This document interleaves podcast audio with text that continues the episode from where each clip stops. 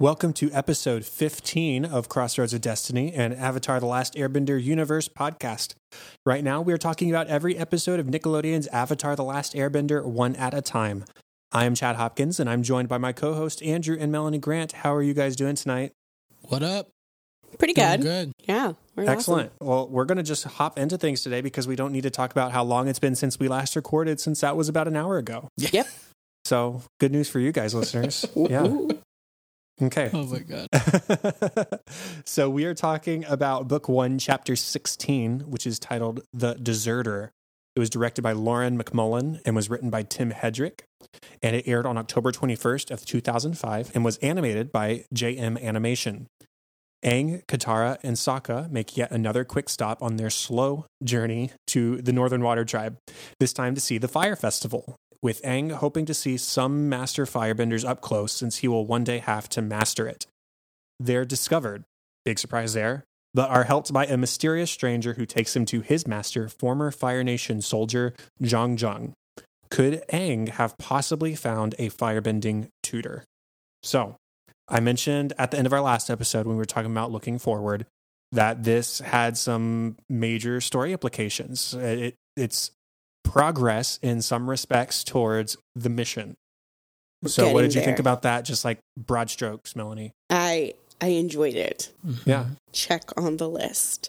It was a beefy episode. That was really there was, was. a lot of stuff that happened that was either either progressive or character building. Like there was a lot of Yeah, really lot of thoughtful awesome- kind of stuff in this. Yeah. yeah, it was really good. starting off, they're going to the Fire Days Festival under the guise of studying firebending masters. That's that's Aang's excuse. I don't know if there's a whole lot of legitimacy in that because it's not like they actually get a super close look at a bunch of firebending masters and Aang goes in there with such a poor disguise. He's like, hmm. "Here, let me just lift my shirt over my head and kind of cover my arrow." But some would say that they actually already get exposure to firebending masters more than most Yeah, by them attacking them. That's yeah, true. true, true. I think what he was mainly getting at was we'll be able to like not be dodging Mm-hmm. this fire show. You saying it that way made me just like come up with a spur of the moment question. What constitutes a master? Like, would you actually call Zuko or even Zhao a master? Based on what we learned on this episode about Zhao? Not Zhao. He didn't finish his training. He got impatient. Yeah, I mean that's true. I mean he Yeah. he wouldn't be considered a master because he was still being taught by a master. And Right. Zuko is currently still being taught by Uncle Iroh, I feel. Mm-hmm. Right. Yeah. I mean, I, I wasn't trying to say like, Andrew, you're wrong. It was just something that occurred to me like, what, what does a master mean? Like, I'm trying to think if it's something like like rabbi essentially like yeah. one who is a teacher, not necessarily one who has done a certain level, but one who is now a teacher of the arts of fire of bending in general. Yeah, I think that's fair. Like, there's not something so tangible as with airbenders. Like, I mean, this isn't something that's been told in the show. It's not a super spoiler. You don't get your airbending tattoos until you're a master airbender. Mm. And so it was like a big deal for Aang to have his so young. And part of that was because he was an avatar. Mhm.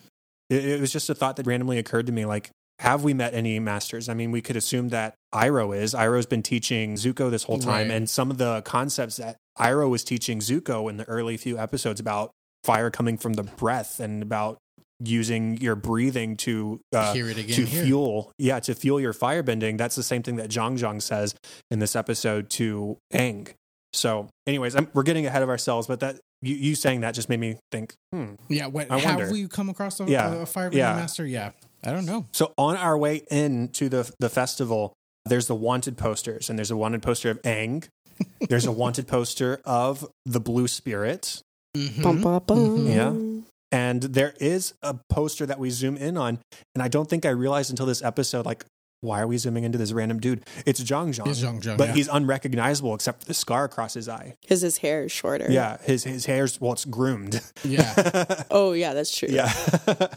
I mean, we wouldn't know that in the moment, and you really wouldn't know that until reflecting back on it. But Mhm. yeah, there's the poster of Jeong Jeong, and I mean, that kind of makes sense. It's kind of on the nose since the episode's about finding him, anyways. But still, they go into the fire festival, they get their masks, and they give themselves away, or Aang gives themselves away pretty quickly. Mhm. follows a random person says, "Hey, follow me. I can get you out. Come with me if you want to live." And Come with me if you want to not die.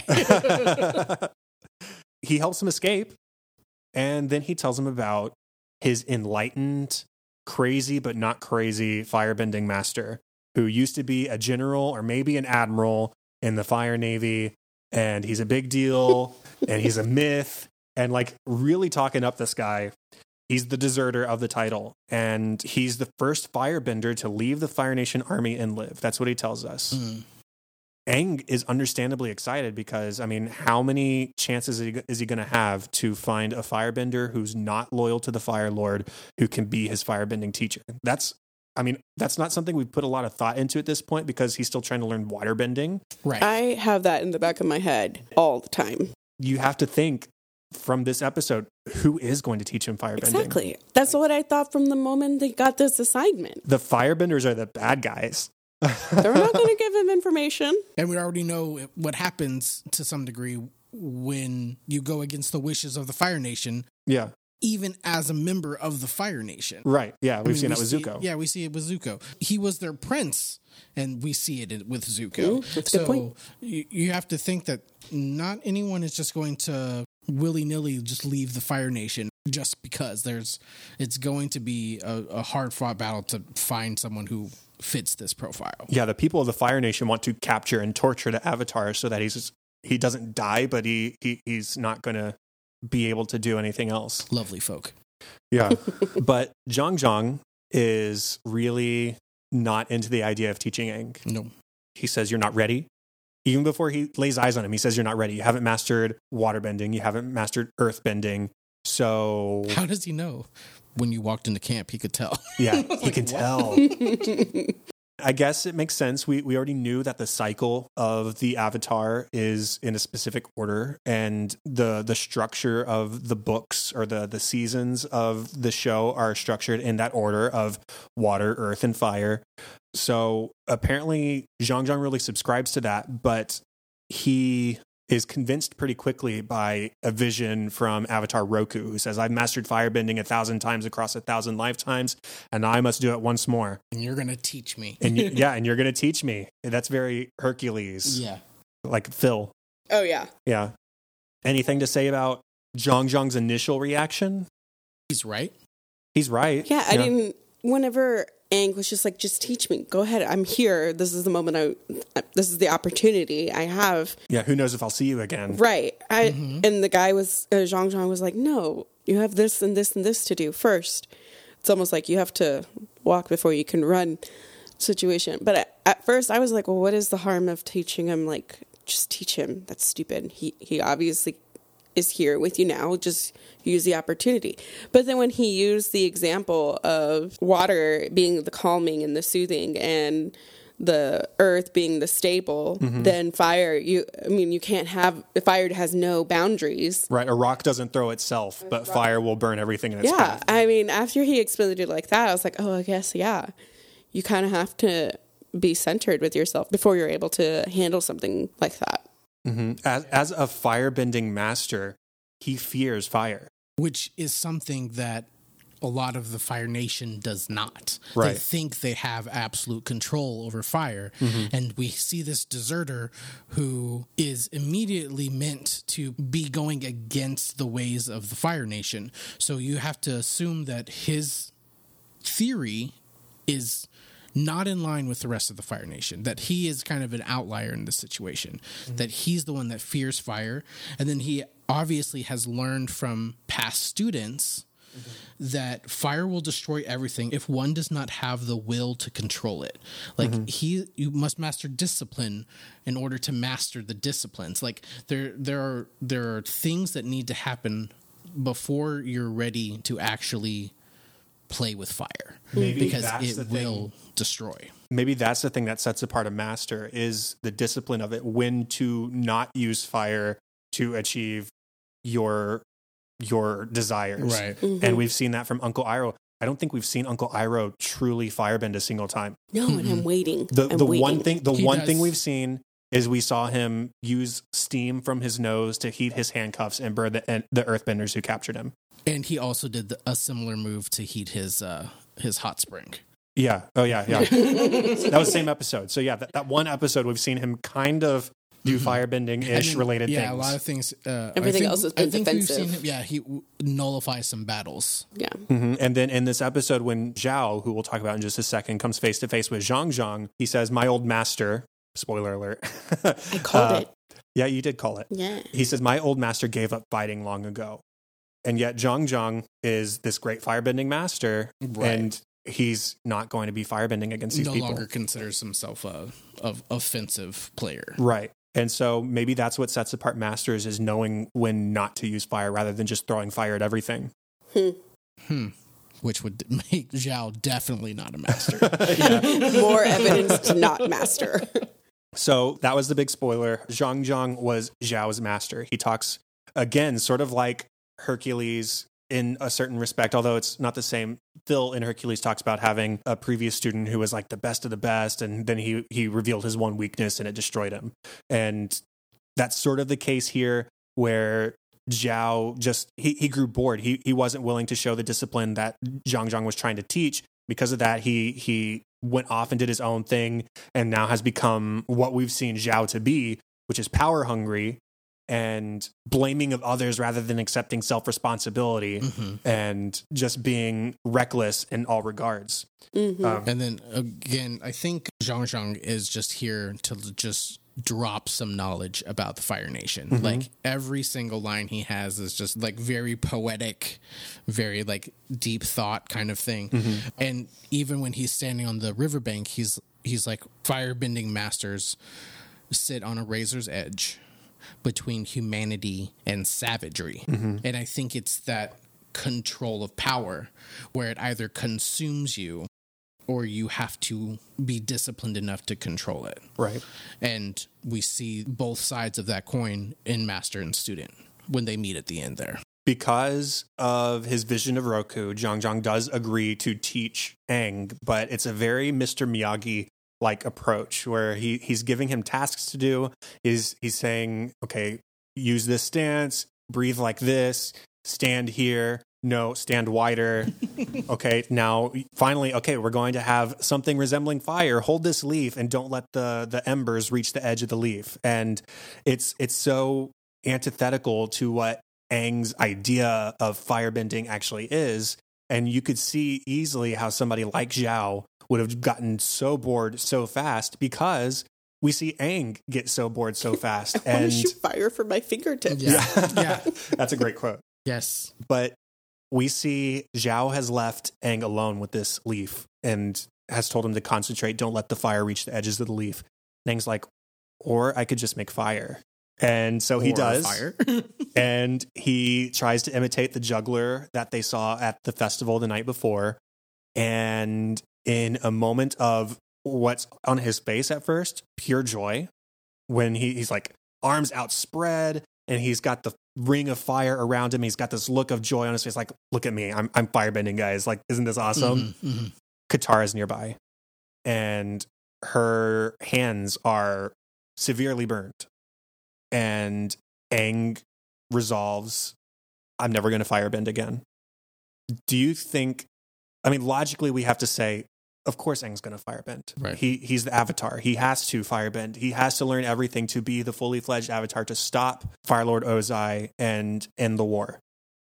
But I don't know. I'm trying to Do think Do you buy it? Is that do you what you're buy saying? it? Yeah. Like No. we we know logically he has to, but we also know logically that Aang has the avatar state where he Mhm. could firebend uninhibited, and it's not necessarily him doing it.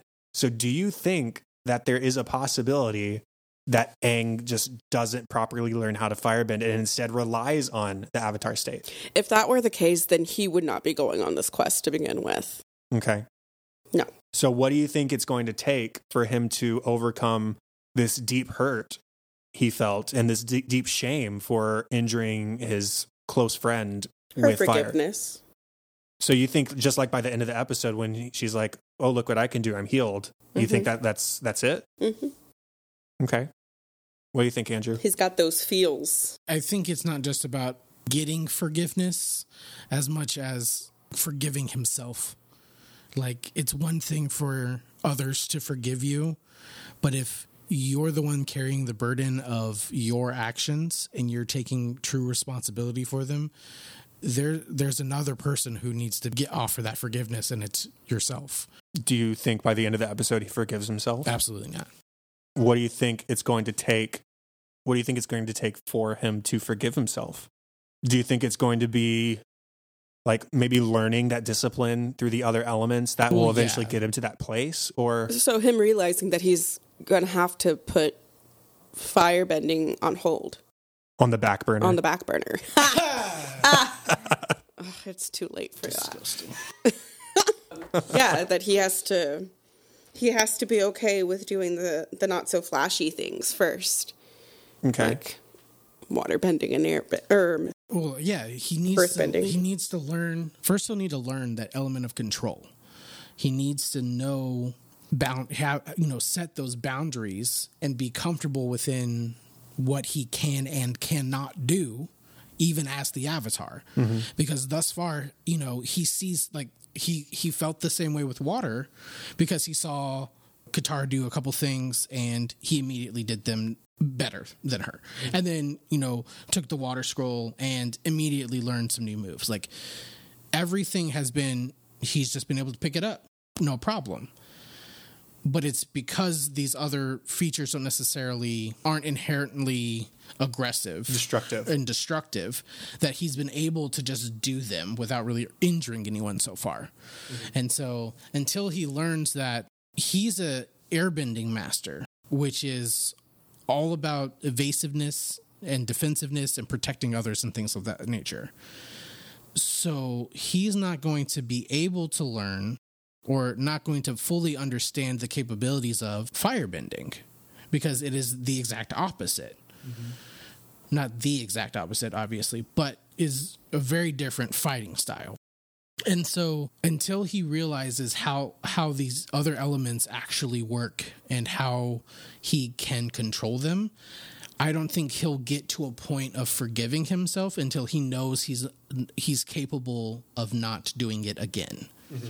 And I think that's going to be a, a key point that he has to be as sure of himself that he's not going to push those limits or let his fantasy of what fire fire bending should look like or bending of any kind look like if it means injuring those around him. Mm-hmm.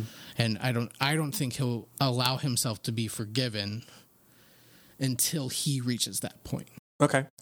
We see a moment from Sokka that I just want to mention. We don't need to really linger on it, but after Aang burns Katara, he approaches her and is like, "I'm sorry, can I help you?" But Sokka jumps in and like Pins him down. pins him to the ground. Yeah. ah, He says, "You burned my sister."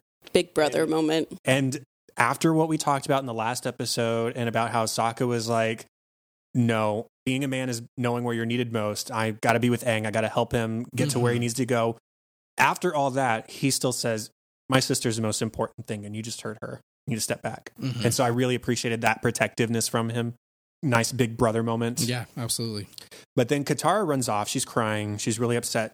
She sticks her hands in the water to find some relief from the burns, as we've all done when we've burned ourselves. Put something cold on it, it's going to feel better. Her hands start to glow. And voila, no burns. They're gone. And Jeong Jeong comes up and enlightens us. This wasn't some fluke. It seems that Katara has some sort of healing powers. And we learned that that is an advanced, rare water bending ability. hmm Really cool. And he says ability, not technique. Like it's Mhm. not something that's, or at least we we can kind of take that it's not necessarily a learnable thing. right. That very few people have the ability to do that in the first place. Right. I think that's really cool, especially since Katara has been by herself these last couple years and hasn't had a proper or hasn't had a waterbending master to teach her. And so this was just a, a talent that she came across through this this unfortunate incident. Mhm. And Jeong Jeong witnesses and says he, he laments that he doesn't have the powers that she has. He says, I'm cursed. I wish I had the blessing that you have to heal. I'm cursed by this this destructive property of Mhm. myself. Mhm. But anyways, we, we see Katara heal herself in that moment, and then she heals Aang at the end of the episode. But between those two things, we get the showdown between Aang and Zhao. Mhm. And Mhm. we also get to see a really cool moment from Jeong Jeong of conjuring a huge wall of fire That was uh, really across cool. the river Yep. and diverting Zhao into The him. bank, yeah. Uh, so that was really cool. But showdown between Zhao and Aang, what do we got to say? He goaded him the whole time. Yeah, that was that was some big brain He- moment there. he just fell into this little boy's trap and he just he used kind of the the teachings that Jeong Jeong get, told him about of like needing to have patience and Self control. self control and really understanding what you're doing rather than just going based on full emotions and totally use that to his advantage and Admiral Zhao burned down all of his ships like Yeah. the idiot that he is. I love the taunting. Yeah. There were Oh, so I many know. great one liners. Yeah. I mean, that one taunt that he really Yeah. got pissed off with. I don't know why. I thought you'd be better, Better than, than Zuko. We all were like, oh. or or they'll make anyone an admiral Admiral these days. yeah. and he just totally fell for it. Yeah, hook, line, and Line sinker. and sinker. Get out Oh. of my brain. Hi. Where he was just this little boy totally like took over the whole battle, like, and he didn't do anything. No. And that's what he said at the Oh, end. that was so good. That- I, I, I, I don't know if I'm going to get the quote exactly right, but Aang says something. This to, battle's over. The battle's over, Yeah. and Zhao says, "But you haven't thrown a single blow." Blow. And A- Aang says, "Yes, but look around you. You've You thrown have, several." yeah. yeah. And like, bruh. Then Zhao realizes his destruction, realizes his lack of self control, which is the exact thing that Aang told him. Right. Well, Aang tells him in this moment. Jeong Jeong said you had no self control. Yeah. And leaves Zhao to literally explode on the ship. I was just Oh, like, yeah. I was like, and even faced with his failure of self control, does he then start his self control? No. he blows up. he Right. like literally loses it. Yeah, I believe you, the phrase you used while watching was Super Saiyan. Yeah, he, did. He he- he- Crossover. but then there, there's one lingering shot of Zhao at the end of the episode where he's standing. He's got the flames in the background. He's considerably less proud this time than he was earlier in the episode when we saw him with flames mm-hmm. flames in the background. And he like has this look in his eyes. It's a real close up of his face, and he he lowers his eyes. Do you think that Zhao learned from this? I do. yeah. I think he learned not to let a little boy taunt him Okay. and like Yeah. the repercussions of that. well, the bummer is Aang taught the lesson. Like he didn't Which just let Zhao do really it and leave him. He was like, "Yeah, Jeong Jeong said you have no self control." so i- is Zhao going to have more self control in the future? He might be more aware of it. I don't think he's going to master being self controlled in just a short period of time. I think it's more of an interpretation of what power is Mm-hmm. because Zhao thinks he is very powerful. Yeah. And in most regards, that's true. Yeah, he, he says to Aang at the beginning of the confrontation, he says, I'll show you things that Jeong Jeong never would. Right. Like, you'll never see, I'll, I'll show you real firebending. And Jeong Jeong, before he leaves, tells Zhao that he's never met anyone with as much raw power as Aang, even though they haven't really done anything. I'm curious, do you think he was being serious in saying that, or do you think he was blowing smoke? I do because of of, of this. Because Okay. at the mm-hmm. very end, when he like feels defeated by a twelve year old, mm-hmm. when he went in the battle all cocky because he thought he could overpower Aang, mm-hmm. he realizes the power isn't in how destructive he can be. okay, yeah. And Aang has already mastered not being destructive, which is again the big point that Jeong Jeong tries to make. Right. Is it's about control. It's about, you know, not necessarily always being on the offensive. It's not necessarily always being, you know, able to do the most damage. Mm-hmm. Because that's when you are consumed.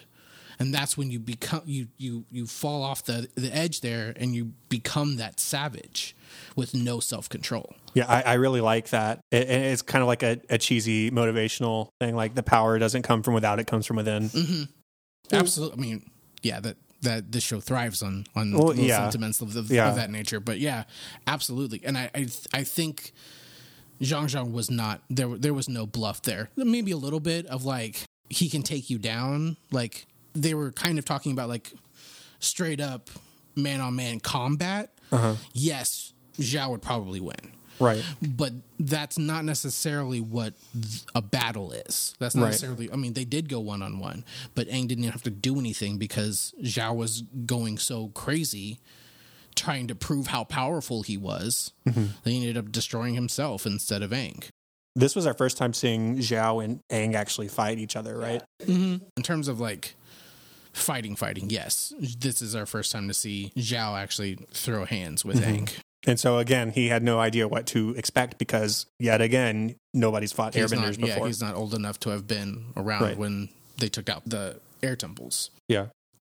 So, is there anything else to say about this episode?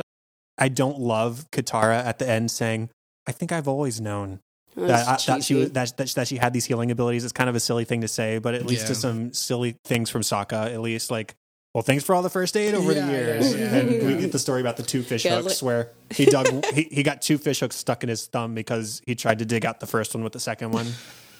Uh, I mean, Such that's neither here nor there. Right. So I think the only thing of merit that comes from that is Katara knowing that even though she hasn't been with real waterbending masters and things like that, hasn't really been guided into like how to be a waterbender, she already knew that there was something besides water bending that she was capable of Okay.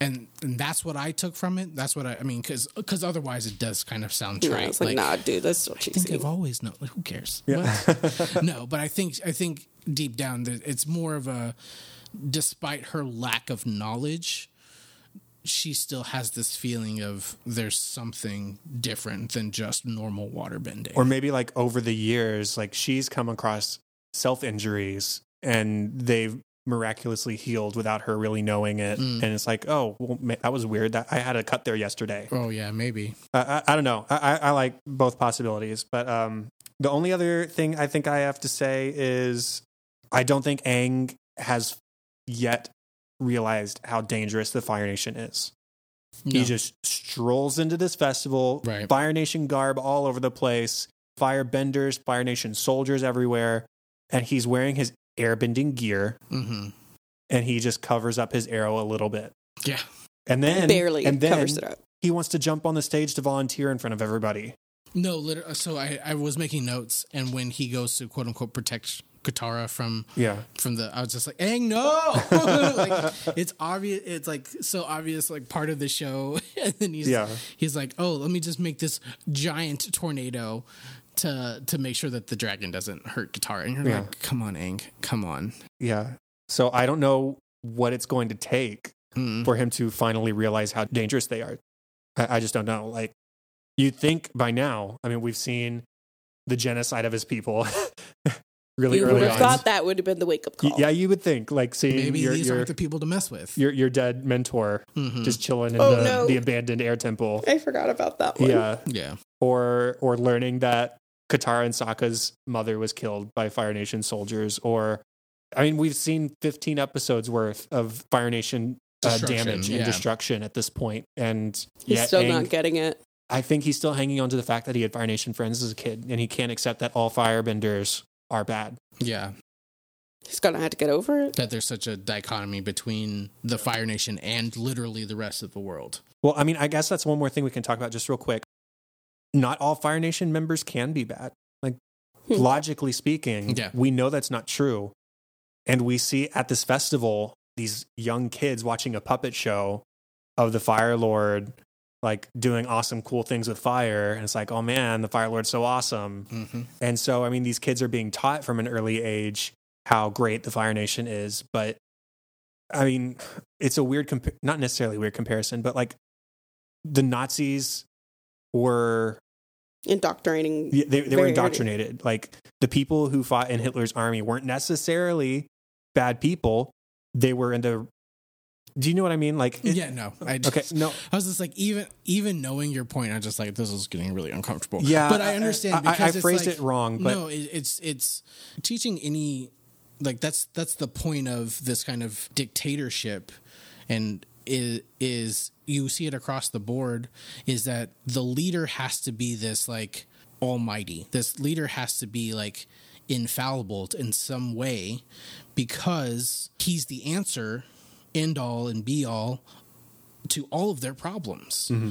And so the more you build him up, the more you build the nation up, the more everyone is on the same page. Mm-hmm. And so that is the point of this indoctrination is the Fire Lord is awesome and he's our protector. I mean, you see it in real life, you see it actively in like North Korea. Like that's that's the thing to do Yeah. Our leader knows the right thing to do, and so we should follow what he says. Exactly. So I mean, you know, yes, to to a point, you can make people do bad things in the larger picture, mm-hmm. and no, their motivations aren't necessarily To do evil. to do evil. It's what they've been taught, and that's that's the point. That's the, Right. the the whole reason to to teach them at a young age that this is this is what's okay and this is what's right, and in that little pocket of the world, it is because they don't know any different. because Right. they don't get the big picture. And so I do admire Aang's optimism, I guess. that he's not just going to be like murdered every time he goes Yeah. into a Fire Nation town. right. Yeah. Right. But still, he has to learn at some point that he needs to to be a little bit more careful. Because even in- the best case scenario, he's not going to be welcomed. Yeah.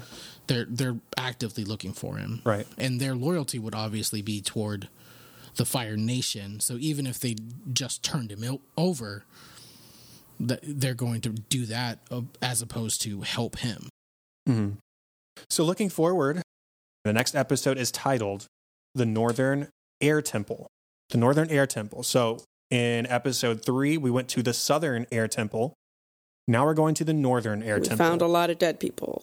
Yes. Well, we know clearly that Aang was from the Southern Air Temple. What do you think we might find at the Northern Air Temple? This wasn't Aang's home. They were his people, but they weren't his home. So is he related? You is he related to them in any way besides them being airbenders? I, I mean, we haven't heard anything about them. We just know that he resided in the Southern Air Temple. In terms of airbenders, none of them are related, and all of them are related. They're they're nomads, and they're not meant to have a sense of a Family. family structure. yeah. Oh, okay, yeah, that's right. Well, I don't know. Maybe some of them still being alive. Okay. Some of them still being there. Some airbenders escaped the genocide. hmm Or it could be like the ones that did survive. How they're, I guess, the, how they're kind of putting themselves back together in times now. Like it's different. Maybe it's a collaboration of everybody that was an airbender, not southern and northern. So you think some Southern, like, do you think this is just like a, a, a place where all the airbenders who escaped? This is Helm's Deep. yeah. Yeah. Okay, This is their safe haven. safe haven. Okay, sanctuary. One more question. I'm sorry, I have a lot of questions tonight. do it. Uh, where do air? I was about to say where do airbenders come from, and when a mommy airbender. and a yeah, daddy I knew that's where it was going, and that's why I stopped myself. What did you say? When a mommy airbender and a daddy airbender. You're no, moron. so okay, so we can assume because there's the Earth Nation and there's the Firebending Nation, and I mean, like there's there's all these separate nations that Firebenders give birth to Firebenders, and Mhm. Earthbenders give birth to Earthbenders, and Waterbenders give birth to Water. Like w- we can see the chain, Yeah, but we know that Aang didn't have parents. Well, he had parents, but he didn't know them. He, they didn't have any sort of structure like that in his Mhm. life. So, do you think all the parents were just like communal parents? Like they were, they were the monks. They were the mentors of just like the airbending, and then the the kids were just raised by community. Or do you think that that's a very that's very other- free love kind of well, way to go about it. well, or in other nations, does like is there like a one percent chance that two Earthbenders might have an, An airbending airbender. child and they send him off to airbending camp, like, and he, he becomes an and airbender? never come home. oh my god. Maybe like spread out of the ground like daisies. I mean, this is maybe like a, a too deep Some question people for. think there are no dwarf women who just pop out of the ground. It's a second Lord of the Rings reference in one evening. I do it. in like one minute. Yeah. But I mean, isn't that an interesting thought? Like, where where do they come from? Is it is it a possibility that like it's just a one- it's a rare chance that earthbenders or waterbenders might have an airbending child and Was there an adult woman in the Southern Air Temple episode? That's what I was trying to think of. I No. didn't remember seeing we- any we- females. we didn't see a whole lot uh, in the two episodes we've seen flashbacks to the live and thriving hmm southern air temple we've seen the monks. We've seen the kids. That's and, it. and you're saying that there's obviously more to that community than just the monks and the children. there has to be. Fair enough. like i don't know. I just don't know where where are the airbending parents that are having airbending kids? No, so I, w- I would have to agree that the the most logical explanation is obviously there are it's like a normal town, but those who are born with airbending skills are sent over to be trained by the monks mm-hmm. and therefore live in a way without parents.